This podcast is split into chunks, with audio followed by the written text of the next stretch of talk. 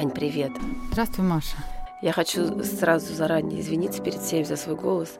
Лечилась э, со всех сил, которых могла.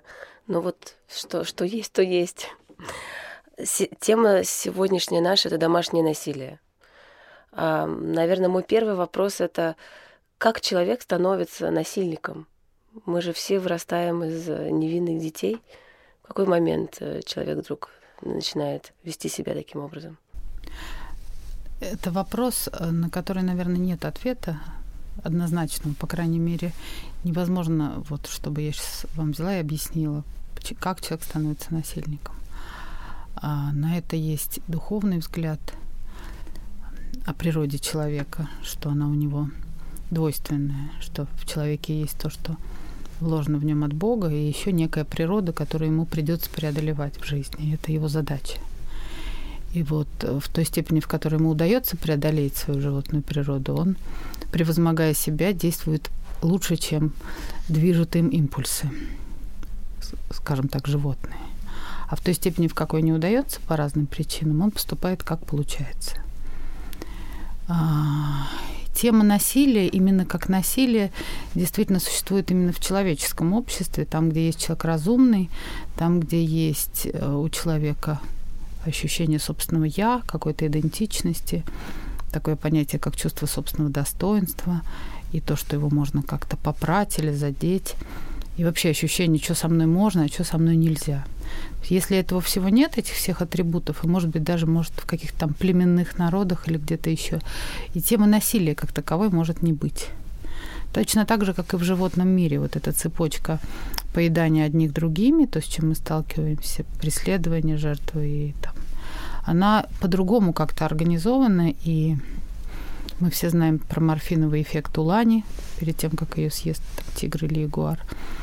А, а в человеческом смысле я сейчас просто поделилась каким-то своим духовным видением того, что да, каким бы прекрасным и невинным человек не родился, но в нем есть вот это зерно, которого мы не видим, когда мы смотрим на улыбающегося младенца, который тянет нам, к нам ручки, но оно будет расти. И вот от того, как это зерно будет расти в человеке, я говорю сейчас не про искру Божию, а как раз вот про это зерно другого порядка. Будет ли оно в нем прорастать, пускать корни, давать какие-то многочисленные плоды, как сорняк, или оно будет э, как-то угнетаться, поджиматься, искореняться и преодолеваться. Сильно зависит от большого количества факторов. Там, от милости Божией, от силы рода, в который человек пришел, от особенностей этой, э, этой семьи, от ее истории, от культуры, в которую пришел этот человек, и через что он будет преломляться, от тех э, поведенческих стереотипов, с которыми он столкнется, и от собственного эмоционально-психологического опыта который он сам переживет, либо как принятие любовь и ограничение с любовью, либо как насилие собственно, в принципе, если человек совершает насилие, это значит, что он ему был либо подвергнут, либо был его свидетелем, либо был его жертвой. Тут три варианта. Без них насилие в человеке не получит такого интенсивного прорастания. Есть на это взгляд такой психологов.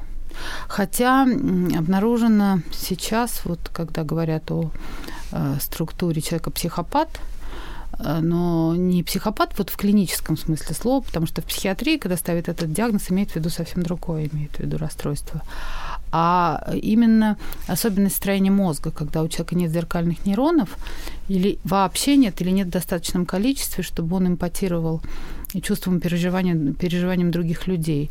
И тогда этот человек, он как с другой планеты, и у него нет, он может не быть травм, трав, психопатом можно стать в результате травм, а можно таким родиться. И это особая история, есть прям книги про это, написанные исследования, и здесь не надо ничего с человеком делать, это ожидаемо, что в дальнейшем он будет склонен к насилию и жестокости в обращении с себе подобными. То есть он такой рождается? Да, есть, есть выборка э, среди людей, когда люди такими рождаются.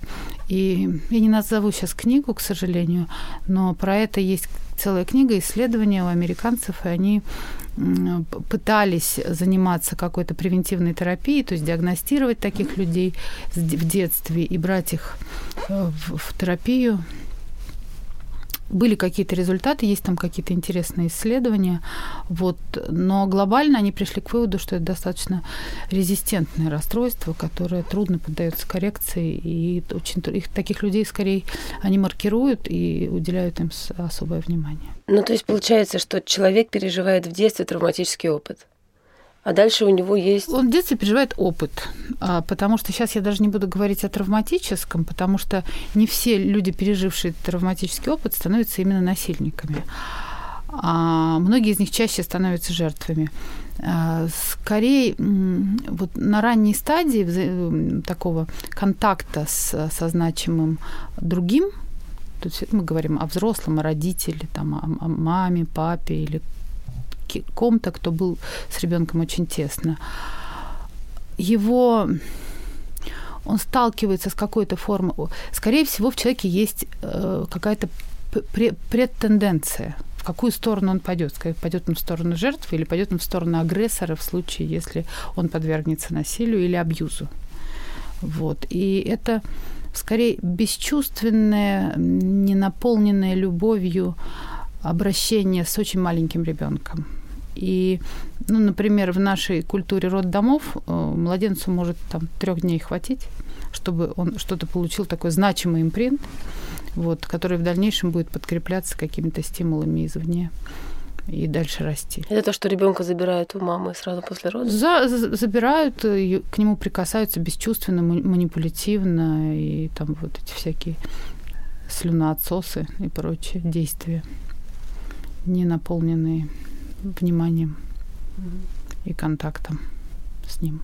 А если мы смотрим на пару, где совершается насилие, предположим, муж э, бьет жену, то есть жена является жертвой в этой ситуации. Можно, может быть, ты из своего опыта можешь сказать, что чаще всего эти жены тоже переживали какой-то да. опыт в детстве, почему они пришли в такие отношения? Конечно, конечно. Не пережив насилие, в той или иной форме. Потому что можно предположить, что это не было под копирку, что папа тоже бил маму, хотя так тоже бывает. А что-то происходило, что было э, актом насилия. И было записано. А тут же по-разному может быть. Есть же вот в нашей культуре даже такое выражение «бьет, значит, любит». Вот я хотела с тебя спросить. Откуда-то родилась эта фраза? Да. Я ее слышала в детстве. Угу. Такая вот форма любви своеобразная. Угу. У меня есть на эту тему размышления, а, связанные вот с какими-то культурными предпосылками. О том, что семья раньше а, создавалась в первую очередь для выживания. Для меня это что-то похожее на современную или несовременную армию. Иногда она становилась тюрьмой. А, когда, чтобы особи выжили, там, нашли себе пропитание, не погибли, чтобы весь процесс и так непростой шел налажено. Это вот однозначное подчинение, то есть должен был быть установлен порядок, и однозначное подчинение было оправдано с точки зрения выживания вида. Женщина мужчине, мужчина несет на себе колоссальную физическую нагрузку, он отвечает за выживание вот этой вот э, матрицы семейной. Дети, которые рождаются многочисленные, никто к ним тогда так не относился, как сейчас мы относимся в современности к детям. Рождаются, там, болеют, умирают, выживают. Они там лет с пяти становятся на подмогу семье, роду и тоже что-то делают, носят свою лепту. И вот этот момент неподчинения, э, наиболее короткий способ привести в соответствие ситуацию, это продавить это силой. Команда или удар. Ребенок это же вообще тело.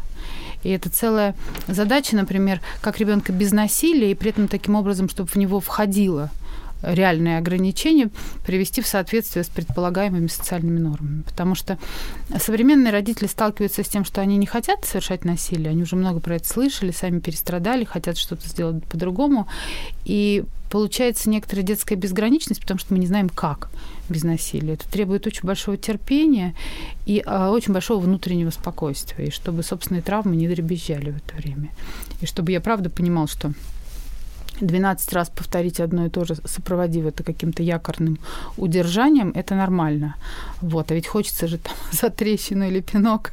Вот он короткий маршрут. Тело восприняло. И это подчинение из страха а впоследствии, как отдушина, есть я стану мужчиной, и у меня тоже будет возможность занять это место, где я претерпеваю. А, у женщин там своя иерархия, там старшая женщина над всеми доминирует, и это э, отыгрывается. Поэтому есть, если есть где-то насилие, мы спрашиваем, где жертва отыгрывается. Жертва-жертва, она вот тихо умирает где-то в уголке. И это такой, такая цепочка э, претерпевания и отыгрышей, претерпевания и отыгрышей. Э, я вот вернусь к мысли, где семья выживала. Социум очень поменялся, и в чистом виде патриархальный уклад рухнул. И вместе с ним рухнула система вот этого обусловленного жизнью подчинения. Вот, собственно, с момента, как женщина перестала а, быть укрыта 100% мужчиной социально, когда у нее а, появилось и социальное лицо, и возможность как-то выжить без мужчины, и отпала, и с мужчины снялась эта стопроцентная нагрузка. Сейчас огромное количество мужчин не отвечают за последствия того, что они были женаты, там, родили детей, или не отвечают в той мере, в которой это было бы в патриархальном обществе. И изменилось поведение женщин, изменилась их реакция. И, соответственно, если цель так коротким путем не достигается, то э, это вызывает гнев, возмущение, несогласие и по инерции желание это усилить. Мы, я сейчас не беру моменты, где ну, в человеке есть жестокость. Мы сейчас об этом не говорим. Я пока говорю вот о насилии как о форме э, быстрого и короткого достижения нужного результата. Вот наш спорт, он весь, к сожалению, пока еще пронизан насилием. Спорт больших достижений. Наш? Наш советский, российский. А мировой? Ну, я небольшой спец по мировому вообще всему, потому что я не, не владею английским, я мало общаюсь по-настоящему. По отголоскам от коллег, которые приезжают к нам и их переводят, и потому что я наблюдаю иногда, когда слышишь там интервью с тренером каким-то или еще что-то, я выцепляю свои какие-то моменты, которые мне интересны. Я слышу, что они э, уже у них другой менталитет они уже про мотивацию, про необходимость много поддерживать, много хвалить, не критиковать. По крайней мере, про американский менеджмент я это знаю. И э, все-таки там культура уже другая в этом смысле. И тоже достигаются результаты. Не, не просто достигаются, а очень достигаются, безусловно. Я как раз говорю о том, что насилие это не единственный, это, это короткий, но не единственный. И те, которые, и жертвы, которые в результате этому все приносятся, они колоссальные. Ну вот это как наша победа в Великой Отечественной. Я помню, была какая-то цитата одного из средних офицеров э, немецкой армии при, при каком-то там штурме и завоевании, когда там что-то такое сделали, и они сказали, э, армия, в которой так относится к своим солдатам, она, с одной стороны, мы, мы против этого, мы не можем своих солдат поставить в такой риск. То есть мы против этого бессильны. Но, с другой стороны, они так пришли э, в ужас от того, как у нас относятся к людям, которых много.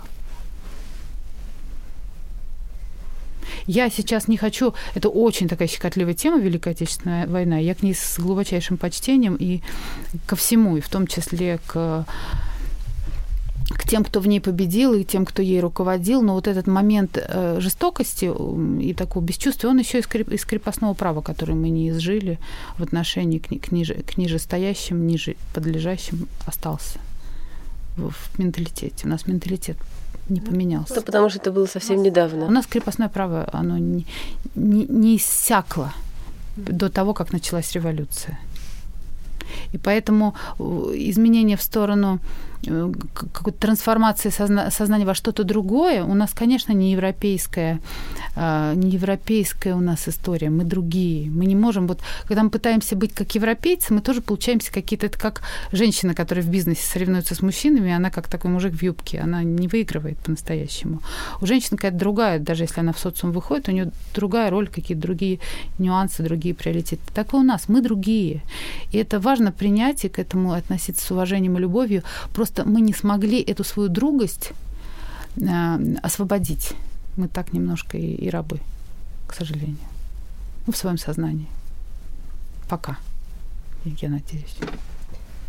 Но вот если вернуться к домашнему насилию, причины домашнего насилия какие? Я так говорю широко именно потому, что я говорю о причинах. Да. Потому что мы в культуре, мы погружены, вот понимаешь, как э, культура это такой бульон, в котором мы варимся. Вот представь, как фрикадельки пропитываются. Они из себя выделяют и в себя забирают там овощи. Вот культура это бульон, мы в нем варимся. Или другой пример приведу с этим бульоном. Макароны, которые бросили уже в приготовленный бульон. Они вот в себя все впитают. Вот мы впитываем. Поэтому все, что висит в пространстве нашей культуры, все, что считается допущенным, возможным, э, нормальным, это же не... Мама не должна сесть напротив и рассказывать или папа. Это происходит в поле. Мы из поля это берем. Даже вот, ну, человек может телевизор не смотреть, а то, что в телевизоре, вот в, в ауре, в пространстве есть, он это воспринимает. У нас культура насилия. И, конечно же, у нас много продуктов насилия. И в том числе семья как микромир, она э, в себя это впитала, и она должна как-то это изживать. И она изживает теми способами, которыми она может это делать. И внутри системы есть те, у кого есть предпосылки к одному, у кого есть предпосылки к другому. И если система находится в условиях, где сильно доминируют эти тенденции, она сработает как система насилия. Очень сильно зависит от условий. Я, я имею пример, когда ребенок, помещенный в одну среду, демонстрирует одни качества себя, а ребенок, помещенный в другую среду, где взрослый по-другому на него смотрит, по-другому с ним обходится, где дети руководятся взрослыми с точки зрения взаимодействия между собой. И им даются посылы, там, будьте дружны, будьте уважительны, принимайте слабости. И те же самые дети, которые там полгода назад говорили, это вау, это кошмар, они там неуправляемые, они там такие, меняются и ведут себя по-другому.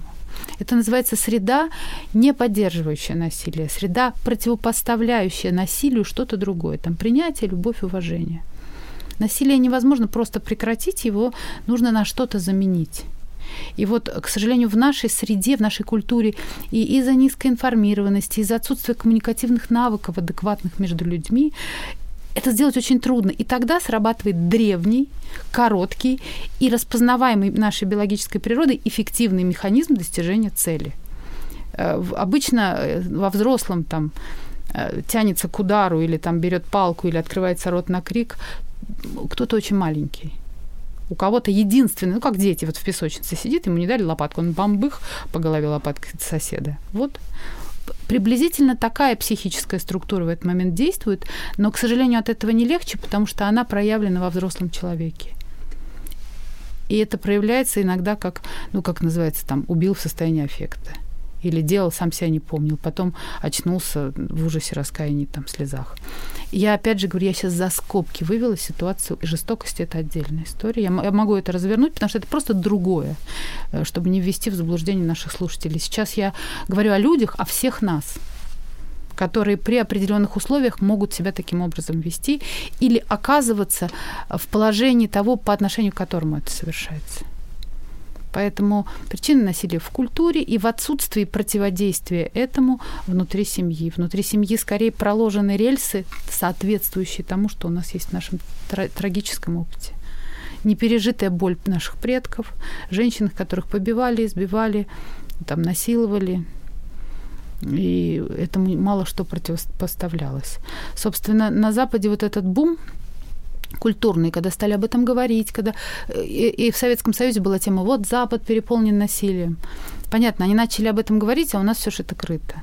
И у нас жертва чувствует себя э, плохой, виноватой, она сама себя стыдится, и она не может получить поддержку, она не может получить сочувствие, она не может получить уважение, и из порушенного она не может себя восстановить, и есть, опять же, такая очень тяжелая, обидная фраза, но я ее скажу, битому не имется.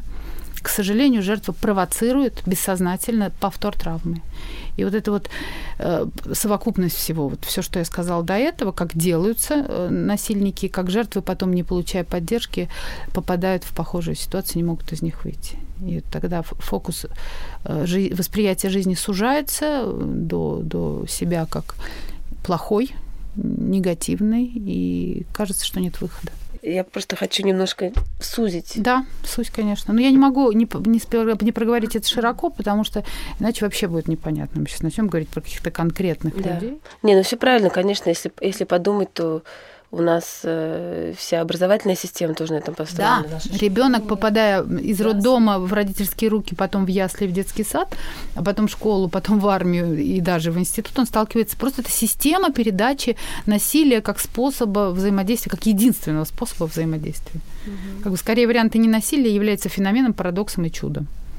И бывает так, что человек пугается и не может с этим быть. У меня были случаи работы с э, людьми, которые пережили насилие, когда опыт изжит и психика отпускает боль, она может встретить кого-то, и проработаны какие-то предпосылки, она может встретить кого-то, кто к этому насилию не склонен. И тогда люди приходили ко мне с ощущением страха сильных тревожных приступов и ожидания, что это все равно начнется. И когда снималось это напряжение, оказывалось, что дальше человек вне насилия, в какой-то уважительной, теплой и любящей атмосфере начинает делать обратное. Он начинает вести себя так, как вел себя агрессор. То есть начинается обратное отреагирование. И ну, люди, которые осознают, они приходили и говорят, слушай, похоже, я отыгрываться начинаю. Там. И мы начинали тогда менять, ну, что-то с этим делать, чтобы не произошел. Я так боюсь, я боюсь, что его своего мужа доведу, и он сделает то же самое, что делал тот. Ничего себе. Да, это такой механизм. Как отличить домашнее насилие от бытовой ссоры? С чего начинается домашнее насилие? Немножко для меня трудный момент, потому что я считаю, что домашнее насилие, ну, если как, как уже такое институция такая, там, семья, где постоянно совершается домашнее насилие, где узаконено, что, где уже выработаны какие-то схемы, где женщина знает, что если она это скажет, она там получит. И главное, она не может этого избежать. Вот девушка вышла замуж. Ну вот не сразу же он стал ее бить. А потом, наверное, есть разные типы домашнего насилия. Может быть, давай об этом поговорим. Ну, э, вообще, когда люди ссорятся и бывают друг с другом грубы, это, в принципе, один из вариантов э, насилия друг над другом. И ну, повод останавливаться, повод начинать заботиться о себе и о другом, менять стратегию, идти на терапию, чтобы это не стало э, тенденцией в отношениях. Поэтому начинается оно, насилие начинается со ссор. Ну, то есть, когда люди ссорятся, и переходят какие-то границы. включается реактивный цикл, да, они не могут остановиться. В основном они ссорятся, потому что одному больно, но то, как он о своей боли говорит, он причиняет боль другому. Пока мы говорим о эмоциональной боли, тот, кто услышал, он не слышит про боль другого, он слышит только упреки, удары, уколы в свой адрес, у него включаются все его системы защиты, он отвечает так, как может ответить он. И если этот цикл не прерывается, начинается эскалация и повышается до такого уровня накала, что люди волей-неволей начинают переходить переходить границы допустимого. И я знаю, что в нашей культуре это тоже есть, когда женщины первыми это делают. У кого-то подсознательная попытка провоцировать, у кого-то, поскольку женщина слабее, есть вот это ожидание, что он выдержит. Это как ребенок, да, вот что он...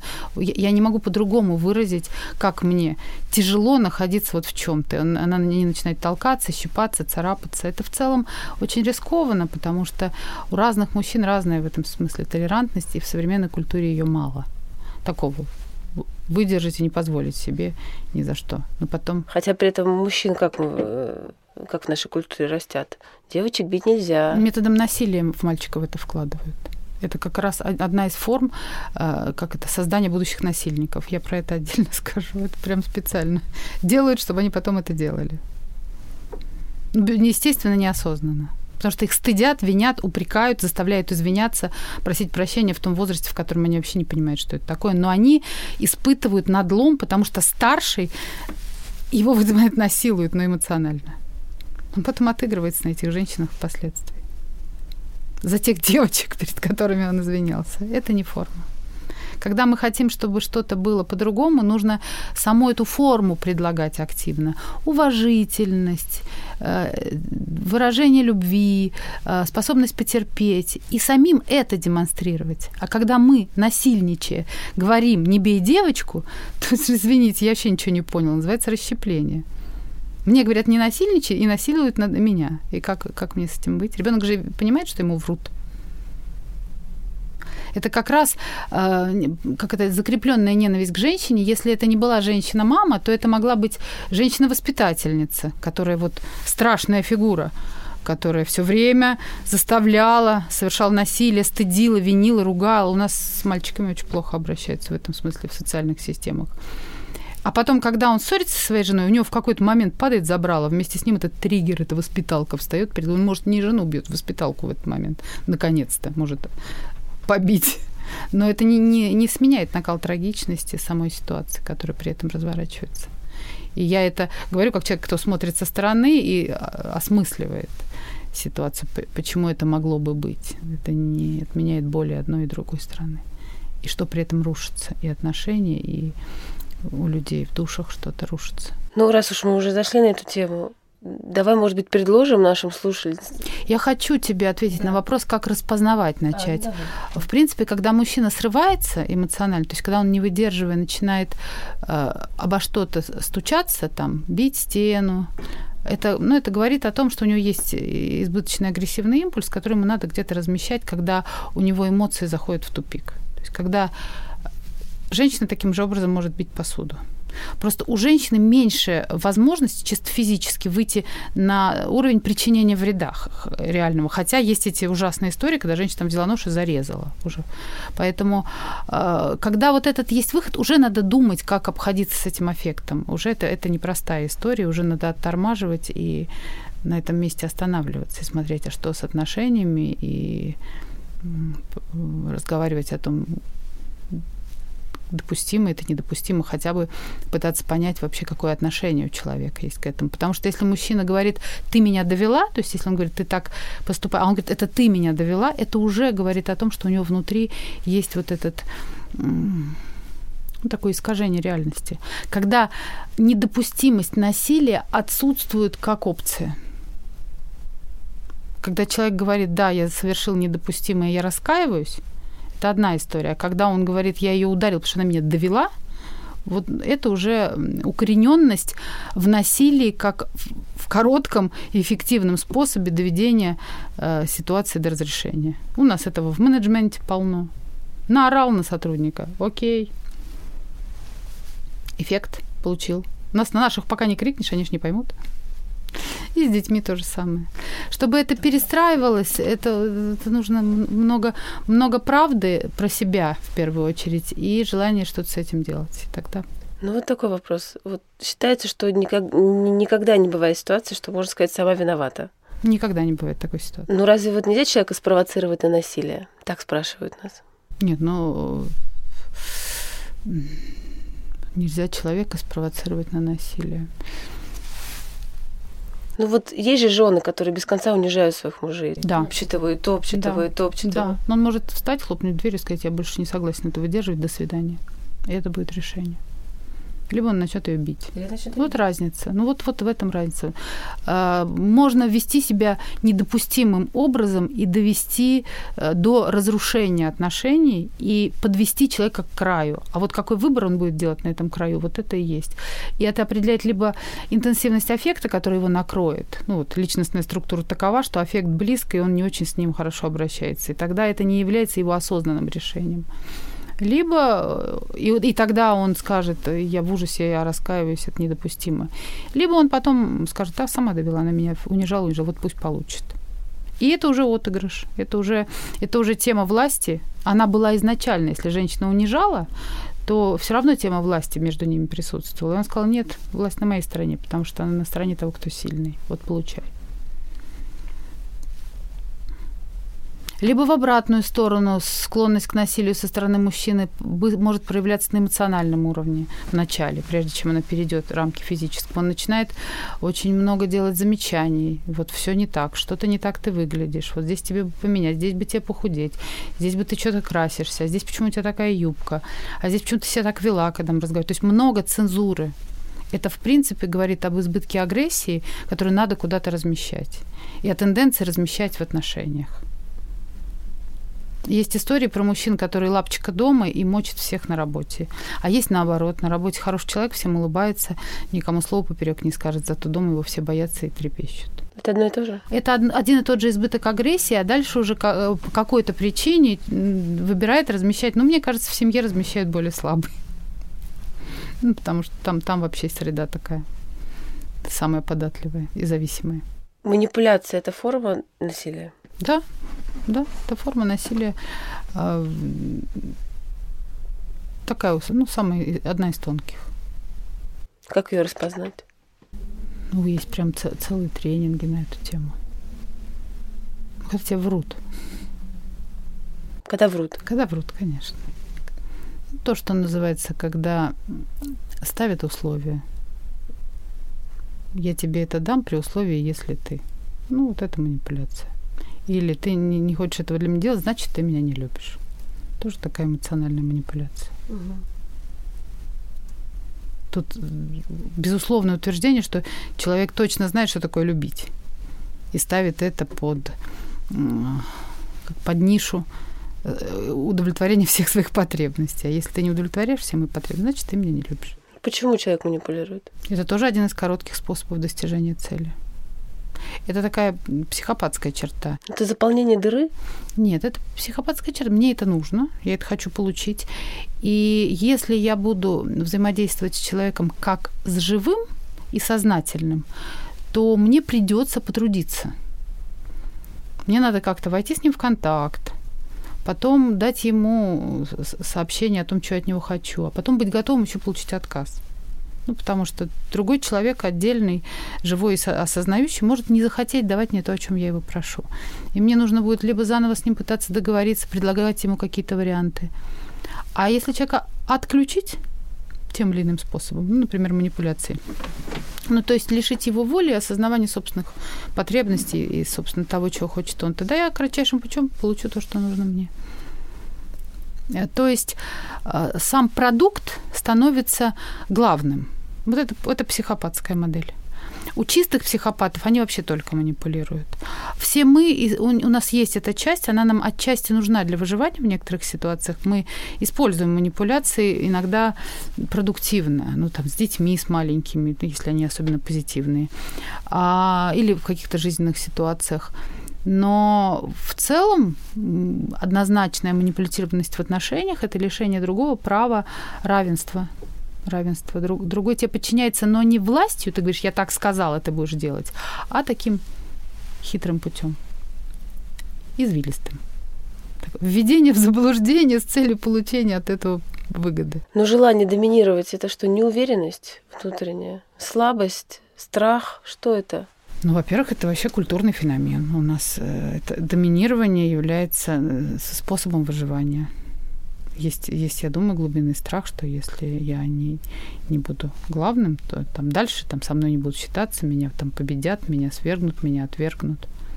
Это скорее отсутствие убежденности в том, что возможен другой способ достижения удовлетворения потребностей во всех смыслах. Я еще раз говорю, по-прежнему есть у нас глубокая подсознательная убежденность, что это кратчайший и самый эффективный способ достижения желаемого подкодированность, она... Вот даже мы, когда мы говорим, какие-то гуманистические ценности проговариваем, э, я замечаю, когда я сваливаюсь вот в эти в агрессивные модели, там, в, в реактивные во взаимоотношениях, там, в семье с близкими, думаю, о, природа победила. И выводит из этого честность. То есть, когда ты себе не врешь, ты, потому что вот это вот сама довела или сам довел, вот все что угодно, да, они такие, это все уход от правды правда, что сейчас мое животное начало вышло на передний план и действует, не будучи мной контролируем. И я выбираю это остановить. Вот в том месте, где я проснулся, где я это заметил. Все истории, которые нам прислали, они одинаковые. В них прослеживается определенный сценарий поведения, который повторяется из рассказа в рассказ. И при этом все равно домашнее насилие продолжает происходить, эта проблема стара как мир. И мы все равно не научились защищаться. Почему? Научимся ли? Ну, я, я не стала бы так обобщать. Есть какие-то примеры, когда люди могут защищаться, люди научаются защищаться, и люди это делают. Есть даже целое направление, называется ассертивное поведение. Есть про это тренинги, есть тренинги противостояния манипуляциям, распознавание и противостояние манипуляциям. Есть тренинги вот на, про ассертивное поведение. А расскажи, что такое ассертивное поведение? Ассертивное поведение – это способ отстаивать собственные границы, используя агрессию свою природную данную э, для того, чтобы защититься, но адекватным если хотите, культурным способом, когда я не мочу другого в ответ, но однозначно даю ему понять, что вот такой способ обращения со мной недопустим и не прокатит. Ну, для этого учат вначале расклеивать манипуляции, то есть распознавать их, а потом в манипуляцию влетаешь на большой скорости и на эмоциях, которые не осознаешь. Я что-то чувствую, но меня это захватило, и я на этих чувствах влетаю в реакцию. Противостояние любым формам и манипуляции и агрессию – это мы откатываемся к началу, к теме любить себя. Это распознавание, что я чувствую в момент, а, позволение себе замедлиться – с этими чувствами побыть, и уже психика сама и тело подскажут, как из этого выйти. Мы не выходим из каких-то ситуаций просто потому, что мы не даем себе времени и возможность чувствовать, что там на самом деле. Что там на самом деле вложено. И вот тут как раз нужно обучаться эмоциональному интеллекту. Ну, в целом, да. Нам вообще очень важно э, учиться и э, распознавать свои эмоции и быть с ними в контакте и позволять себе э, э, чувствовать свое тело, свои импульсы и обходиться с собой уважительно и бережно, и тогда автоматом в отражающем пространстве будет эта бережность и уважительность проявляться. И помимо этого важно обучаться еще адекватным коммуникативным подходам вот, в отношениях между вообще между людьми. Но это требует взаимного подхода, то есть это нужно, чтобы и муж, и жена. Если такое происходит в семье, через одну женщину ничего не меняется, ничего не, ничего не меняется. А, это только, ну, я знаю, э, что в терапии, когда приходит пара и выясняется, что есть моменты насилия, то делается стоп, и предлагается взять это под однозначный контроль, то есть недопускание по крайней мере, на уровне убеждений. Если людей в контакте реактивно сносит и что-то происходит, а приходят и именно это разбирают. Вот, но на, на уровне принятого решения мы отказываемся от насилия как от возможного способа решения вопроса. То есть насилие выносится в категорию недопустимости. Вот, собственно, первый шаг, он идеологический. И если начать разговаривать с людьми, выяснится, что большой процент людей идеологически не считает насилие недопустимым. Многие считают это возможным, эффективным, в крайнем случае. Я сейчас не говорю пример самообороны, я сейчас говорю именно насилие. Когда более сильный э, совершает воздействие, способное разрушить более слабого, будь то женщина или ребенок. То же самое в семье, то же самое по отношению к детям сначала делается насилие недопустимым, а оно обеспечивает на эмоционально э, идеологическом уровне безопасное пространство. Только в безопасном пространстве можно что-то сделать, можно что-то поменять. Дальше смотрят, что происходит действительно в паре. Если там затык с тем, что люди не могут разместить свои чувства друг в друге, и они то есть отразить поддержать уязвимые состояния какие-то, смочь воспринять другого, э, то их учат это делать, чтобы их не распирало вот этот избыток эмоций. Он, когда он распирает, он быстро переворачивается в агрессию. Там или страх, или агрессия – это такие первичные эмоции, и мы в них легко влетаем. А если там все-таки есть тенденция доминировать и тема власти, и в скрытой форме все равно идея, что насилие это форма и потребность может быть в насилии, тогда такие отношения, конечно, необходимо прекращать. Ну, как опасные. Особенно если в семье есть дети. Ну вот мы даже получаем истории, девушки нам пишут, что а, что мне делать? Вот он меня бьет, но только не говорите мне уходить, я не уйду. Это ее выбор.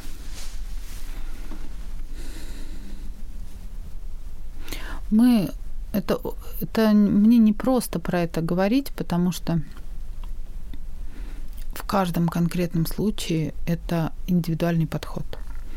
Нужно сказать так, что такому человеку одному пока обязательно нужно с кем-то связаться, с кем-то поговорить, кто будет иметь независимую позицию там, и соответствующую квалификацию, или психолог, или какой-то адекватный социальный работник тоже с психологическим образованием, или врач, кто-то, кто этого человека будет слышать и сможет э, распознать, в какую сторону в этой ситуации лучше двигать. Потому что говорить мне, э, говорить, что, что мне делать, только не говорите, но я ничего не могу сказать. Если... Я могу сказать только то, что я могу сказать, глядя на конкретную ситуацию. Ну, есть однозначное решение, когда женщине нужно бежать. Бывают такие ситуации, когда женщине нет другого варианта, как только уходить из этих отношений. Ну, конечно, бывает, конечно. Ну, когда насилие физическое, регулярное, и когда э, оно возникает там спонтанно и часто, и ну, все варианты вот избиений э, таких требуют того, чтобы это было... Это просто опасно, прекращено и остановленное. Немножко вернусь. Ты говорила вначале, что человек склонен к жертвенности или агрессивному поведению, еще во младенчестве это заложено.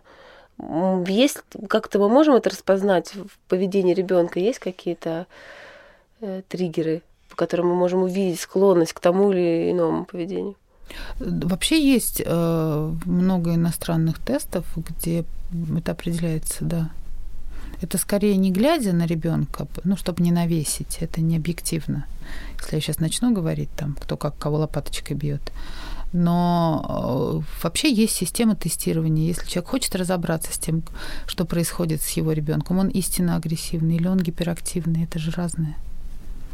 Например, гиперактивный ребенок, если его правильно сопровождать, там нет э, агрессивности как таковой с тенденцией к жестокости. Там скорее есть неуправляемые импульсы, который он, он может породить, кстати, цепочку жертвенности, потому что вот эта импульсивность порождает обратку из социума и отвержение, и там человек впоследствии может, если это особенно девочка, начать создавать вокруг себя ситуации агрессии в качестве самонаказания. А бывают жестокие детишки, прям по ним видно, что они жестокие. Но я опять же говорю, я не буду сейчас называть признаки, чтобы люди не начали э, навешивать. Обычно же мы все равно там частично проецируем, частично своего выгораживаем, чужого диагностируем. Ну, вот, знаешь, Я за компетентный подход. Да. То есть есть специалисты, которые могут определить именно тенденции у конкретно вашего ребенка что с ним на самом деле происходит. Есть у него эмоциональная незрелость, нет у него э, пропущенные фазы развития, он не обрабатывает какие-то эмоции и выражает это действиями. Вот это одна из самых первых причин, почему мы вообще быстро от слов переходим к действию во время взросления не было э, родителями и средой применено достаточно адекватных моделей, которые бы научили ребенка э, вот собственные импульсы эмоциональные распознавать, обрабатывать, частично удерживать и выводить наружу только те, которые действительно можно эффективно и безопасно разместить во внешней среде. И тогда остается вот этот паттерн. Меня расперло, вот это, там забрал, упал, и я задвинул цель-то все равно не достигнута. Где-то когда-то давно цель была достигнута. Я задвинула лопаткой, отобрал ее, и она была моя. Две минуты. До того, как пришла мама, задвинула мне и отдала лопатку там другому. Но, тем не менее, каким-то образом это запомни, э, вот этот вот момент насилия закреплен как эффективный. Получилось. Это было мое, и все, фиксация на этом. А других схем, более поздних, эффективных, которые принесли бы удовлетворение, не простроено, потому что другие схемы были «не бей девочку, мерзавец, негодяй». Там, постой в углу, извинись перед всем классом, там, что вызовем твоих родителей. Ну, что могли там? Отец ремня надавал. Это же не закрепляется как эффективная форма. Это закрепляется как то, от чего хочется уйти. И поэтому тема «не бей девочку», а за ней куча насилия по отношению ко мне. Все, что есть в этом, это куча неотреагированной агрессии. И поэтому, если в семейной ситуации что-то созревает, созревает, созревает и подходит, а дальше там у меня триггер, там у меня собственная тень. Черный человек с топором вышел и бамбах по жене. Не потому что она, а потому что там было много чего в опыте. Но это я сейчас рафинированно это описываю, а когда это происходит в жизни, это происходит быстро, и тому, кто за это получает, не легче. Или у девочки есть жесткая проекция. Папа так все время делал там, на всех орал, приходил. И если муж даже ведет по-другому, у нее есть какая-то скрытая стратегия довести его до похожего поведения, чтобы он начал делать как папа. Зачем? А психика это запоминает как э, комфортное, не то что комфорт, привычную среду. Это, ребенок существо адаптивное, он адаптируется к чему угодно. И в данном случае адаптация произошла к напряжению. Есть потребность испытывать это напряжение. Фактически это закреплено на биохимическом уровне. В принципе, в терапии таких людей переучивают и учат испытывать удовлетворение от спокойствия.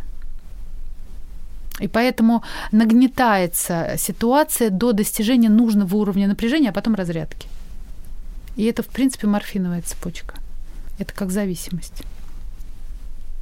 На глубинном уровне и у жертвы, и у агрессора есть свои биохимические циклы, которые к этому ведут. Поэтому, если ты это делаешь, значит, у тебя есть для этого веские причины. И это невозможно запретить, это невозможно отсечь, это нужно преобразовать, этому нужно дать замену. И это требует времени и усилий. Но главное – осознанного отношения. И поэтому, когда мы ставим идеологически идею насилия недопустим, мы должны за это держаться. Но когда я это допускаю, я не должен себя ненавидеть и уничтожать. Я должен себя поддерживать и понимать, что я, ну, мне не, я не смог по-другому. Не она довела, а я не смог по-другому. И из этого можно двигаться дальше к изменениям. А обычно же как? Я, я допустил, ага, там сейчас придет эта тетка и будет меня унижать так я закроюсь. В голове моей эта тетка до сих пор есть. Тогда я закроюсь, я вообще не допущу даже мысли, что я был неправ. Я никаким образом не позволю себе показаться, что, что я насильник. Она сама меня довела. Сама виновата. Вот и получила. Мы от правды защищаемся, потому что нам страшно там где-то нашему ребенку, что он получит обвинение, оскорбление, унижение. Поэтому уважение и чувство собственного достоинства нужно возвращать обоим на самом деле, если с ними работать, но по-разному. У них разная история эм, порушенного э, чувства собственного достоинства и самоуважения. В корне, и они это воспроизводят в своей семье. Они воспроизводят то, к чему адаптированы. И получается, что это нужно переадаптировать. То есть это новый навык. Научить людей получать удовольствие от хорошего – мочь в этом быть, не выскакивать. Такие люди есть, и о счастье, когда они просто могут жить в комфортном таком союзе взаимного принятия, уважения и поддержки. Значит, они это получили где-то и спокойно воспроизводят. Часто домашнее насилие встречается в контексте созависимых отношений. Ну, безусловно, конечно. Что происходит внутри, вот от начала до пикового момента? Ну, чистая созависимость это все-таки я эмоционально завишу от другого, да. который зависит от чего-то еще. Угу. Или я завишу от его эмоционального состояния. Мне кажется, второе. Ну, то есть он пришел напряженный, он пришел с каким-то внутренним зарядом, он еще ничего не делает, но я уже это чувствую. И я уже тоже, я не могу быть в своем процессе. То есть это тема нарушенных границ и отсутствия автономности. И я не могу из этого как-то, с этим обойтись как-то мудро, адекватно, отодвинуться подальше дать ему время, не вступать в контакт. Я наоборот, там запускаются все мои детские механизмы уязвимости, что и предощущение, что сейчас что-то такое плохое, тяжелое случится. Ну, то есть в этом случае он всегда является причиной всех ее эмоциональных состояний. Но он не является истинной причиной ее эмоциональных состояний, но она очень сильно этим обусловлена. И обусловлена самим им, ну, как, как фигурой. Угу. Ну, то есть здесь другой э, немножко э, замещает э, значимую фигуру взрослого. Он в это же место попадает. Это место было каким-то, либо не, не, не, недоделанным, либо наоборот там с какими-то травматическими переживаниями. А в этом месте не находится мой внутренний взрослый, оно пусто. Если мы говорим о пустоте, то там нет своего взрослого, который адекватно для ребенка дешифрует все процессы, как-то защищает его, оберегает, эмоциональную неуязвимость дают человеку. И тогда на это место, ну, как вот любовь. Я без тебя не могу, вот это. Принципе, э, культ зависимых отношений в нашей э, культуре, простите за повторение одного и того же слова близко, это тоже то, что в среде формирует идею, что любовь это это. А что как бы не был привлекателен тебе человек, на самом деле мы должны выбирать отношения. И если даже самый яркий и привлекательный человек тебе не дает тех отношений, в которых ты можешь себе позволить быть там достаточно расслабленным, счастливым, в безопасности, тебе не может быть надежно, и тебе не может быть тепло, то, в принципе, с этим человеком ну, бессмысленно иметь отношения. Потому что ты не можешь иметь с ним отношения. Мы сходимся с другим не ради другого, а ради отношений. То есть ради того, что мы строим с ним вместе. И если мы строим разное и в разных местах, и вообще из разного материала, то э, понятно, что это не может быть семьей безопасной и счастливой. А вот эта э, созависимость как другой какой-то некий идеал, без которого мой мир рухнет, но это только взрослый, это только родитель. И это только тема, что там у меня с, роди- с опытом отношений с родителями. Партнер это просто другой человек, таких миллионы. И мы должны искать отношения человека, конечно же, есть вот этот момент, кто-то меня привлекает, а кто-то вообще не привлекает. Это вот система выборки. Но тот, кто меня привлек, это очень важно на стадии построения отношений, на стадии знакомства, тестирования именно себя и другого, как мы можем строить отношения или мы не можем строить отношения. И поэтому, если есть отношения, в которых люди друг друга прям непрерывно терзают, у них, у них разные, у них что-то очень по-разному работает. И в зависимости от того, что это семья с детьми, семья со стажем, скажем, или молодая семья, там разные стратегии про них. Кому-то помогать бережно разойтись, кому-то уже помогать, они будут нуждаться в том, чтобы их все время адаптировали друг к другу и выводили к каким-то общим ценностям, чтобы... Ну, Ань, ну вот приходит мужчина, он сильный, у него бизнес, а, и вот он берет женщину под свое крыло и полностью э, закрывает все бытовые моменты и вот она чувствует, что вот она же слабая женщина, наконец-то она может расслабиться, рядом с ней такой сильный рыцарь. А он начинает э, потихоньку закручивать гайки. Это вот типичная история. Да, таких много. Да. Таких много, к сожалению. И она в какой-то момент вообще перестает понимать, где есть она, что она, кто она, что она хочет есть его мир, в котором она существует. Кстати, это может быть так, что даже он не такой уже и сильный, и не так уже все закрывает, а все равно может произойти это слияние, она тоже может потерять свои границы. В принципе, способность человека потерять границы, она реализуется везде. Просто мы знаем яркие истории, где она, это происходит с такими сильными мужчинами, а есть с не такими уже сильными мужчинами, а все равно. Это как бы э, имеет смысл рассматривать как отдельная, отдельную тему, отдельную проблему для человека я и мои границы. Ну, ты не считаешь, что домашнее насилие начинается там, где нет границ? А, там, где нет границ, начинается всякое разное. И насилие тоже может начаться. Ну, раз уж мы отдельные существа, у нас должны быть границы. Мы должны их осознавать и должны с ними бережно обходиться. Со своими и с чужими. То есть если я осознаю свои границы, свои потребности и не насилую сам себя, и не даю себя насиловать, я не буду делать это и к другим. Это обусловлено одно другим. Поэтому у насильника есть либо кто-то, кто когда-то его насиловал, либо кто-то внутри него, кто его все время насилует, либо еще какая-то история. Опять же, я не беру жестоких жестоких психопатов. Это отдельный подвид.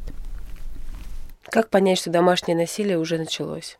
Ну вот ты начинала говорить про э, про какие-то комментарии, да, почему ты так оделась, почему ты так накрасилась. Ну, это уже, уже, уже началось. Уже началось. уже началось, да. Это... Дальше будет вопрос, как, э, если этому адекватно противостоять, какая будет реакция обратной стороны еще я... Ну, то есть, если мужчина берет э, позицию, что вот женщина не согласна, чтобы с ним так, и начинает удерживать это, то ура, о, ура. Э, значит, это какой-то стереотип. Ну, вряд ли. А так обычно не бывает. Это требует каких-то дополнительных усилий для этого. Границы попираются у нас кругом. Я сейчас даже выйду за рамки семьи. Вот ты стоишь, что-нибудь делаешь, другой подходит и комментирует твои действия или делает тебе замечания. У нас же это сплошь и рядом. Ей же не спрашивают, не говори. Вот если ты подошла к мужу и с пониманием того, что тебе очень важно, как он к этому относится, спрашиваешь, слушай, как тебе кажется, мне идет этот лак или нет? Он может сказать, я не могу это оценить объективно, я вообще люблю только красный лак. И тогда женщина, правда, для себя свободно решает, ну, если моему мужу нравится так, только красный лак, ну, буду посылать ему только положительный стимул, буду носить только красный лак. Но сама ситуация родилась э, ненасильственным способом это она что-то почувствовала, и она сказала. Или э, муж все-таки, ну, у него вот такая вот сильная... У меня, например, был дедушка, который вообще... Он был из мелкобуржуазной семьи, но попал, значит, в революционное время и отрицал все буржуазное. И вот бабушка не могла делать маникюр. То есть это для него был просто запретная зона. Он в целом вообще был не склонен к насилию и скорее был склонен к жертвенности. Но вот маникюр для него был недопустим. Зато у моего папы был фетиш, у женщины обязательно должен был быть маникюр. И мой папа тоже не склонен был именно вот э, к, вот к насилию как проявлению жестокости и вообще как проявлению власти, но история такая имелась. Вопрос, как про это говорится, если он э, говорит жене, слушай, я вот не могу, вот смотрю на красный лак, прям мне так нравится, а все остальное мне не нравится. Если ты будешь носить красный лак, мне будет приятно очень. Ну вот просит, если он может об этом попросить признавая в этом не абсолютную правоту своей позиции и не говоря, что ты там с этим с другим некрасивая, не обесценивая другое, а при, при, подавая это как просьбу, как, как собственную какую-то особенность, уязвимость. Мы много о чем можем друг друга попросить. И мы на многое ради близкого готовы пойти именно ради того, чтобы повысить его зону комфорта. Или ради того, чтобы иметь какую-то вот выгоду, то есть отражаться наилучшим образом в глазах другого. Женщина на это сто раз готова. И совсем плохого в этом ничего нет. Мы же правда хотим нравиться. Вопрос, каким образом это подается? Конечно. Вот здесь есть мой вопрос. В какой момент женщина должна понять, что это не забота? Ну, когда вообще она ее, ее либо не просит, а вот так комментирует и делают замечания, и, ну, считай, стыдят и винят, либо э, ну, без вопроса это делают, она, она не спрашивала. То есть везде, где есть однозначная директива, где с тобой обходится так, как будто бы у тебя нет собственного я, собственной воли и собственных границ. Супер. Мне очень, очень понравилась такая одна история. Э, круг муж, жена и, и, и, и еще одна женщина. И жена мужу говорит, слушай, мы вот сейчас тут чай допиваем, а ты пойди с детьми там что-то такое. Ну, подразумевая, например, что нам интересно, тебе, наверное, с нами не интересно, пойди там с детьми что-то там поделай. А женщина, которая в гостях, она сидит и говорит, мой муж бы при этом сказал сейчас, интересно, а хочу этого я? Это нюанс, это мелочь, но это правда место, где границы другого, в общем-то, не, краткосрочно не очень уважаются. И, может быть, это не семья, где там тотальное домашнее насилие, но это элемент насилия в отношениях. И это со стороны женщины по отношению к мужчине. Да. И он может это принимать, а в другом месте отыграться по-другому. То есть насилие, на самом деле, оно такое взаимообратимое, и это ситуация причинения боли и ущерба и отыгрыша. Еще раз скажу, есть такое понятие «битому не имется». Тот, кого травмировали, он будет пытаться восстановить свою целостность, но странным способом. Не очень адекватно. Как остановить ему этот порочный круг? Терапия? Терапия. Вот это, это нуждается в специфическом подходе, это совершенно точно. Угу. Нет других путей. Иначе это замораживается. Это может быть либо заморожено и похоронено до времени, иногда это мутирует в какие-то там формы. Аня, а как психологи относятся к ситуациям, когда, например, соседи знают, что за стеной происходит насилие? Что делать? Звонить в полицию? Пытаться как-то спасать? Э, жертву. Или когда на твоих глазах ты видишь, что с ребенком происходит насилие. Мама бьет ребенка. Вот очень много ну, об я этом не могу говорят. за всех психологов говорить, и я, у ну, меня нет такого опыта, когда что-то. Потому что ты знаешь, это очень часто сейчас. Ну на Западе все очень хорошо, у нас звонят, у них звонят в полицию, это действительно работает, то есть там это, это, это работает. Тут недавно мне кто-то рассказывал, что в полиции появился и играли просто между собой мужчина и женщина, и так как-то баловались. И те, кто видели со стороны, вызвали полицию. А в... Мужчина что-то крутил женщину, как ну что-то такое был такой эпизод. А, ну, в идеале, конечно, да, это невозможно, невозможно лежать а, за стенкой и думать, что они сами разберутся, пускай. Там, там уже никто не разберется, там просто рушится сейчас все. Но кого вызывать? Кого вызывать? Э, у меня, поскольку я работаю с жертвами насилия, у меня были клиентки, которые рассказывали, через какие унижения им приходилось проходить в полиции, истекая кровью и получая после. И как им говорили, ну что, ты хочешь испортить ему жизнь? Ну ладно, пиши заявление. Там это... Но, в принципе, чтобы хотя бы это остановить, наверное, должен кто-то вмешаться в любом случае. По-хорошему, да.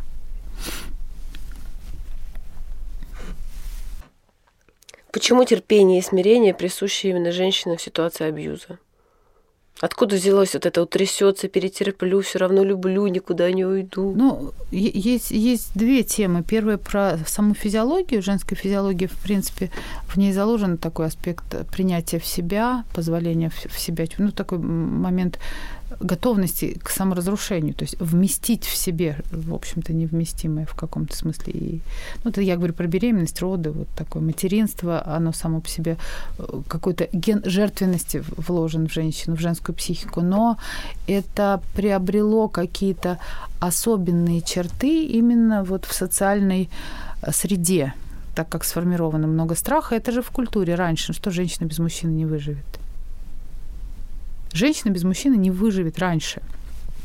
Она подпадает либо в другую власть, либо попадает в еще более тяжелые условия. Ну, если мы не говорим, что это там богатая вдова, это единственный социально защищенный был вариант для женщины. Это богатая вдова. Во всех остальных случаях у женщины был какой-то социальный хозяин. И самый комфортный вариант это муж, потому что у нее тогда есть статус, она жена, мать, у нее дети. Ведь женщина даже не распоряжалась своим приданным. Она ее получал, его получал муж, он его мог промотать, он его мог там пропить, он мог его как-то неадекватно вложить. И они могли бы... А женщина ничем не распоряжалась, и даже собственной жизнью в каком-то смысле. Я говорю, были социальные позиции, в которых, которые были более-менее защищенные. Сейчас то же самое. Ну, да, но не, не до такой степени все-таки. Но в, генах сидит именно этот страх, это убеждение, что я не выживу. Это, ну, это очень серьезная тема, она нуждается в глубокой социальной проработке. То есть я, я тоже знаю, что иногда ко мне приходят люди, у которых как социальные проблемы на первом месте. И прежде чем даже они получат какую-то психологическую помощь, им нужна просто социальная помощь. Они должны быть в безопасности. Им должно быть что есть, должно быть где спать, и у них на них не должен никто нападать регулярно. Вот психологическая помощь только после этого. И это, это не паханная целина. Но если мы хотим, чтобы у нас что-то поменялось в обществе, этим вопросом нужно заниматься. И, конечно, то, что вы говорите об этом в вашем проекте, это важно. Хотя я понимаю, что мы не... Я здесь говорю о каких-то высоких материях, как бы о ценностях, которые должны быть вложены в человека для того, чтобы он мог жить по-другому. Но про это, наверное, тоже надо говорить, чтобы просто знали, как, как, как вот, когда без насилия возможно. Без насилия возможно и важно. Такие люди нуждаются в помощи. Я когда-то давно работала в проекте «Одна э, депутат пробила женский вопрос и брала гранды на обслуживание психологическую помощь. Я сидела на таком приеме, то есть мне платили э, из этого фонда, а приходили люди бесплатно, имели возможность. Я тогда сталкивалась с такими историями. Но, к сожалению, э, везде, где не было социального выхода, а выхода социального там не было, у нас не было под рукой фонда или места, куда за этим целая цепочка должна быть э, систем. Она могла уехать, где она может быть с детьми, где она может быть в безопасности, где она может получить возможность трудоустройства. То есть это прям целая система. Куда ее уводить-то? А если ей реально социально некуда уходить, то что мы им уходи от этого? Может, куда на улицу? С, с бомжами встречаться? С, с кем? Да. С убийцами, ну, насильниками? Тут важен вообще весь контекст. Есть ли у нее родственники? Как, в каком они состоянии? Могут ли они о ней заботиться? Есть ли у нее возможность работать и получать доход? Это, это огромный вопрос. Эм, в принципе, в идеале еще должно быть какое-то воздействие на мужчин. У нас это поощряемая история, или, по крайней мере, не пресекаемая. То есть мужчина в этом месте неуязвим. А в целом, если бы например, такие случаи выплывали, и компании, в которых работают такие мужчины, часто это бывают высокодоходные, просто забирали бы у них часть дохода на содержание вот такой угнетаемой семьи, которая не может находиться с ними в контакте. А этих бы еще принуждали лечиться, еще что-то. Если бы был такой социальный резонанс, это бы изменяло многое в таких историях. Я думаю, что воздействие должно быть со всех сторон и просвещение, и э, организация безопасности для женщины, и соответствующая реакция на, по отношению к мужчине. Не, не, не наша тюрьма еще никого не сделала лучше. Поэтому я как раз не за криминализацию, а за появление, возможно, какой-то другой меры. Я еще раз говорю, очень хорошо регулируют деньги.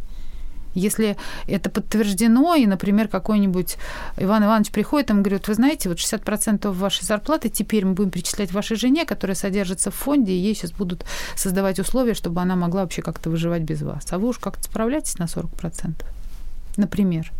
И все, и ничего больше не надо. Не надо в тюрьму. Зачем в тюрьму?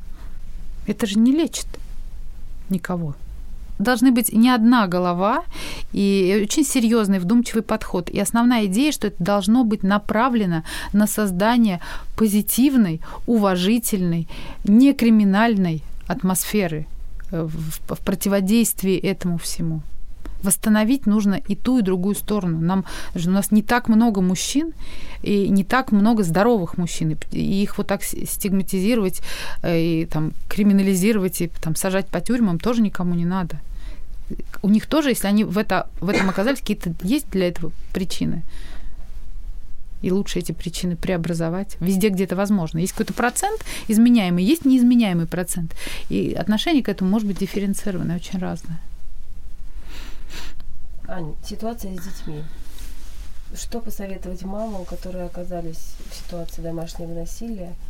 Например, они смогли уйти, и там есть ребенок. И вот как уберечь такого ребенка от такого отца? Или как, как правильно объяснить малышке, когда спросит, где папа? Рассказывать ли правду? Про насилие? Да. А ребенок был свидетелем этого насилия? Нет. Неизвестно. Нет, ну ничего плохого про отца ребенку рассказывать не надо. Ни при каких обстоятельствах.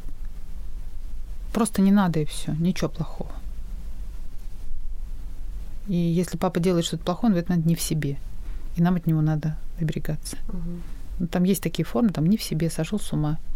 Ну, забрать не такого ребенка от отца надо, да? Лишить общения. Ну, это очень, очень, очень ситуационно, ведь по-разному может быть. Бывает, там вот поссорились и сбил, она уже такое больше терпеть не может, но он пришел в себя, и вот ребенка он не собирается избивать, он имеет право общаться с ребенком. Зачем это все? разное. Если это было системно, если ты жестокий человек, это каждый случай нуждается в Один. индивидуальном подходе. Невозможно дать какой-то шаблон. Я знаю, что плохого про родителя ни про одного, ни другому ребенку говорить не надо, потому что это его разрушает. Ребенок не в состоянии оценить поведение, он не в состоянии мыслить так, как мыслим мы, надо это понять. Ребенку нужно слышать только одно. И папа, и мама тебя любят, он хороший, и он с тобой обязательно будет так, как у него получится. Прямо сейчас невозможно, чтобы он был с нами. Дети это принимают. Не надо им морочить голову какими-то сложными конструкциями, они им не нужны. Им нужны опоры. Тебя любят – ты всем нужен. Ему ну, ребенку нужно, чтобы его любили и чтобы он был нужен кому-то. Тогда он может, опираясь на это, расти и идти в жизнь. Если его не любят, он никому не нужен, ему еще об этом сообщают регулярно. И как ему себя строить? Ну, может быть, он нужен, но папа не контролирует себя. Да, да, папа тебя очень любит, но сейчас он заболел. Угу. Он болеет. Есть понятие болезни. Это психические болезни. Как различить человека, склонного к домашнему насилию на первой стадии общения? Ну, не знаю. Ну, на первой. Ну, мы уже говорили же про критику, про, про нарушение границ. Если он границы нарушает, он, в принципе, к насилию склонен. Угу. У нас границы нарушают все. Скажу я вам так. все мы склонны к насилию. Все определяет нашу осо- наша осознанность. Какие бывают типы абьюзеров? Ой, что-то я не сильна в классификациях. Можно как-то мне по-другому ну, это? Там садист, нарцисс, вот это такое. Я вот так скажу, вот я, мы все время сейчас говорили о людях, которые могут э, вот, э, поддаваться импульсам своим животным и решать вопросы кратчайшим способом, эффективным для них при помощи насилия. А есть отдельный подвид, они вот психопаты жестокие. Вот я тему нарциссов в этом месте даже не готова поддерживать, потому что нарцисс, он пустой, холодный, и, в общем-то, может быть вполне безобидный. Просто он совершенно вот, ну, он не способен э, быть с другим. Он способен только быть с собой. И этим он ранит. Он, но он может, конечно же, ВКонтакте выдавать кучу негативных оценок другому, потому что для него вообще все, что, все, что не так, это виноват другой. Это, это, это его тема. Но есть вот понятие жестокий, тираны и психопаты. Это люди, либо у которых такая нейронная структура, либо вот с жестокими даже не разобрались. Но жестокие у него это в потребности все-таки вот э, таким образом утверждать себя в отношениях с женщинами. И, конечно, такие люди, э, ну, как есть книга «Мужья тираны», в ней описаны отработанные классификации, и если ее, на нее ориентировать читательница, она простая, доходчивая, то, прочитав ее, они получат все ответы на вопросы относительно жестоких мужчин. И там говорится, что такой мужчина ему чем сильнее и крепче женщина, тем интереснее ему ее ломать. Поэтому здесь не нужно быть жертвой для того, чтобы... Может быть какая-то случайность и встреча, и э, такие мужчины иногда на входе дают очень много внимания, дают очень много заботы, дают очень много чего-то такого, что женщину захватывает. Это не истинное тепло и не истинная любовь, это такая форма заботы, она почти родительская. Она тоже чуть-чуть, на самом деле, с элементом насилия, но вначале это не замечается. Вначале это все принимается как забота. Бурное ухаживание, да, да, да. А потом резкое изменение, резкая смена поведения. До отчуждения, до такого холода и безразличия. И это создает какой-то двойной крючок. И когда жертва эмоционально обезоружена, вот тут начинаются какие-то действия, к которому склонен данный, данный тип, как вы говорите, абьюзера. И вот с этим видом у них это в убеждении, причем очень глубоком. И, и в Америке из тех, кто соглашается с этим таки все-таки работать, работает мужчина-терапевт в группе. И как они сами про это пишут, эта группа такая по тюремному сценарию немножко. То есть они им жестко возвращают реальность. Потому что такие мужчины сваливаются в то, что да это она, да она же там. И они своих партнерш обвиняют во всем на свете, им возвращают реальность, и их возвращают к их потребности почему-то это делать. И есть идеи, что это может быть переорганизовано. Ну, ну не, не знаю, я, я долго не сидела в этой теме, не исследовала ее. Так столкнулась, ознакомилась. Отсылаю клиента к этой книжке, если они хотят идентифицировать своего партнера. Просто они ссорятся, и он нарушает границы, или он жестокий. Там есть признаки, там есть а, вопросы, на которые ты можешь себе ответить. Когда девушка говорит, это любовь, никуда от него не уйду. Ну, это, это зависимость. Любовь, это зависимость. А, ну, что такое любовь? Любовь, ну, может быть, это и любовь. Ну, любовь такая до, до, до смерти. Такая, может быть, это тоже можно назвать любовью. Ведь к любви тоже такой подход. Что мы называем любовью? Это моя готовность жертвовать собой ради другого – а ради другого ли я терплю, или ради чего-то в себе, что на самом деле, как ему кажется, не справляется с жизнью и затыкает что-то очень уязвимое в себе другим, пусть даже вот таким, причиняющим боль. Тогда это не любовь. Это же я не для другого, это же я для себя. Жертвенная любовь для другого – это очень высокое чувство. Оно может содержать в себе готовность даже разрушиться – но э, если это действительно нужно другому. Когда читаешь э, монологи жертв, у них есть одна общая черта, что это все длится. И вот отсюда у меня возникает вопрос, как это, ну, не только у меня, у всех, как это могло так, так зайти далеко, почему люди не бегут? Невозможно представить, что человек так может долго жить с насильником много лет. Представить невозможно, но это происходит даже просто это происходит. Ну, как нам, например, э, находясь в одних каких-то условиях социальных, иногда невозможно представить, что эти условия могут быть другими. Что-то отключается, конечно, что-то отключается. И в чувстве собственного достоинства, и в самоуважении. там где-то страх, он перекрывает. Страх и ощущение, что я не справлюсь. Есть такое понятие выученная беспомощность в какой-то момент человек движим этим, этим убеждением, что я не, не справлюсь. И впоследствии это убеждение толкает его на следующие шаги. Ну, это как в секте. Ну, как можно представить, что люди к какому-то совершенно замороченному дядьке относят свои деньги и отписывают квартиры. Если его послушает какой-нибудь здоровый человек, совершенно бред несет.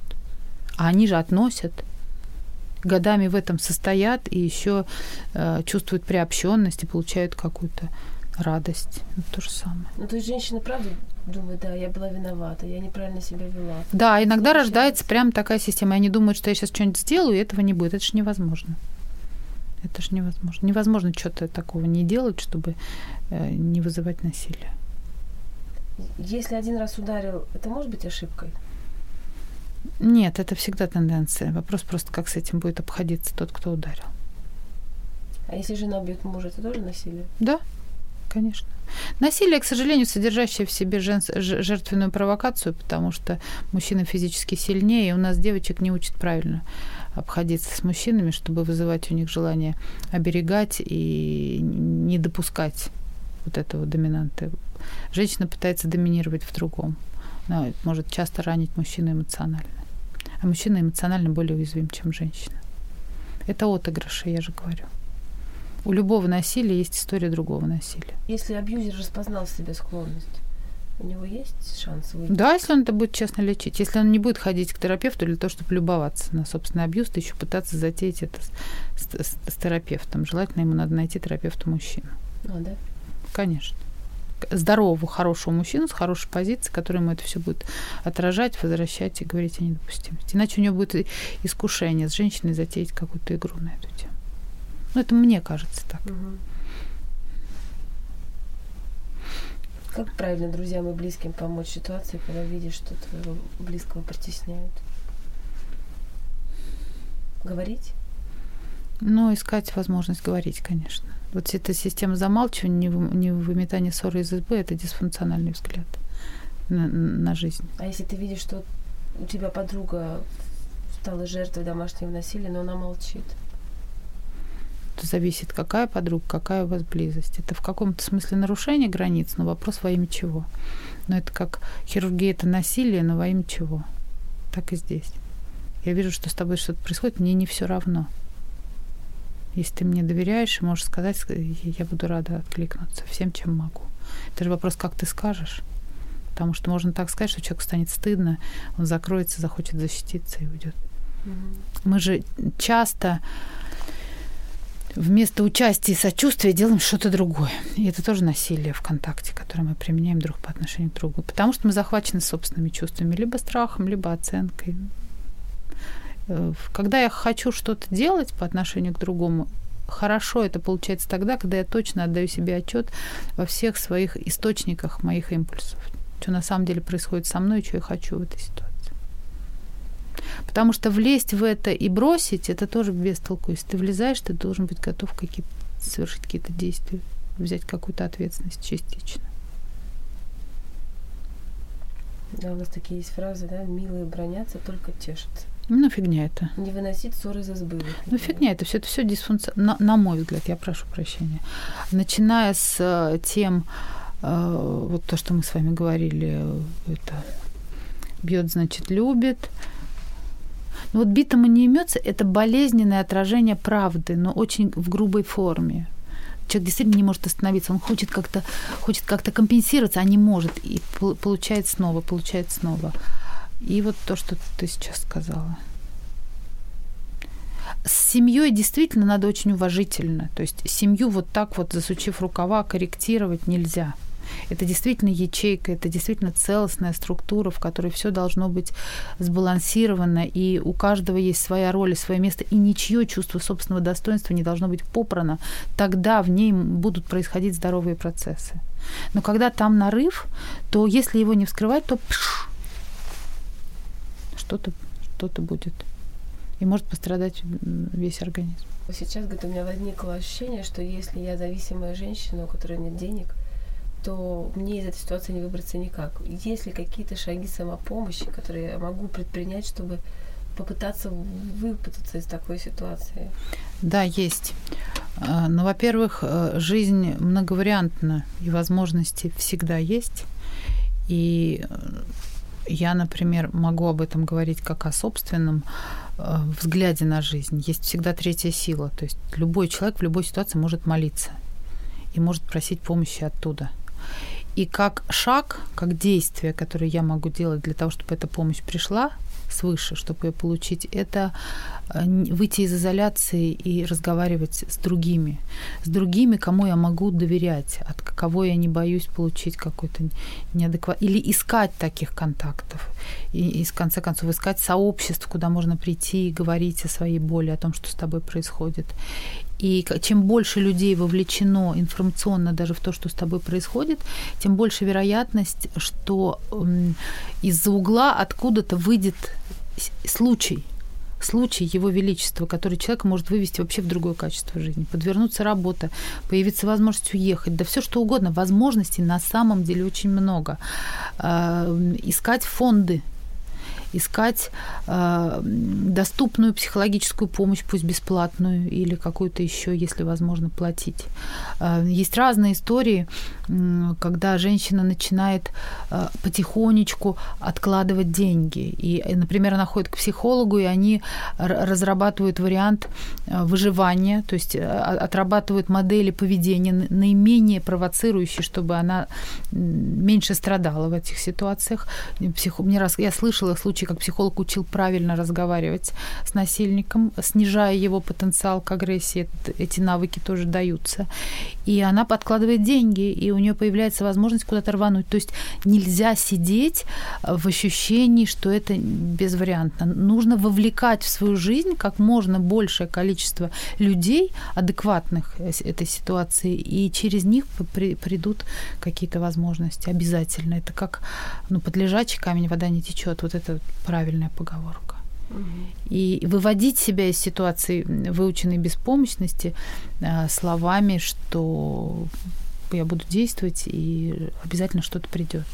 В конце концов, есть храмы, есть приходы.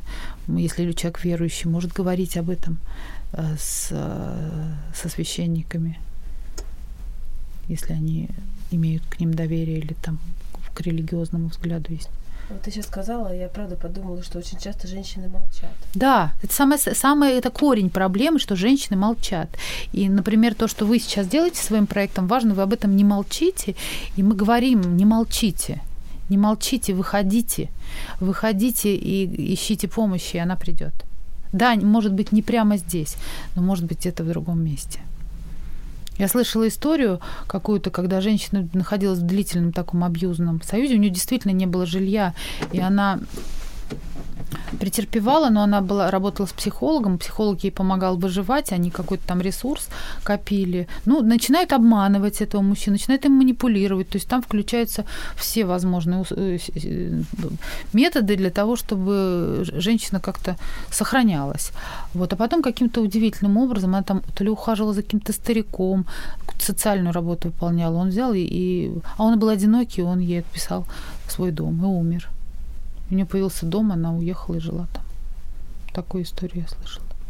И когда у нее появилась крыша над головой, например, ее муж резко поменял свое поведение, вот, стал с ней считаться. Она не сразу переехала, у нее появился этот дом, то ли его в порядок надо было привести, то ли в соответствие документы. И он, как только у нее появилась крыша над головой, он поменял поведение. И даже пытался как-то строить с ней отношения по-другому. Очень многое зависит от условий. Поэтому мне, конечно, бы очень хотелось, чтобы в нашей стране менялись социальные условия, менялись социальные установки, и люди э, стремились э, создавать условия для взаимоуважительного обращения друг с другом, терпеливого и принимающего. И качество нашей жизни улучшилось бы существенно. И мы не можем делать ничего законодательного, но мы можем изнутри стремиться, чтобы это, это может войти в резонанс со средой. Я намеренно, я не знаю, удалось ли мне достичь этой цели, но я говорю, стараясь не задевать мужчин и говорить, что вот вы там плохие делаете. Нет, у вас есть причины, по которым вы это делаете. Я э, за честность и адекватность, и за э, идеологию недопустимости насилия ко всем. Как такая ахимса всеобщая. Все, в йоге все начинается с ненасилия. Ничего невозможно делать, если ты не принял сам, сам факт, идею, что нельзя. А в, в христианской религии это возлюбить. Могу ли я бить того, кого я люблю на самом деле? Могу ли я причинять боль? В моменты, когда я это делаю, я теряю доступ к любви. Я в этот момент становлюсь нелюбящим. И вопрос, верну ли я себе эту любовь? Смогу ли я вернуть доступ к любви? для того, чтобы перестать это делать. Такое некоторое отчуждение эмоциональное от того, кого ты обижаешь в этот момент наступает. Все, спасибо большое. На здоровье. Я, я не могу сказать, что я была рада говорить на эту тему, но я отнеслась к этому как к важному и необходимому. И дай бог, если это принесет какую-то пользу кому-то. Да, мы тоже надеемся. Хоть кому-то.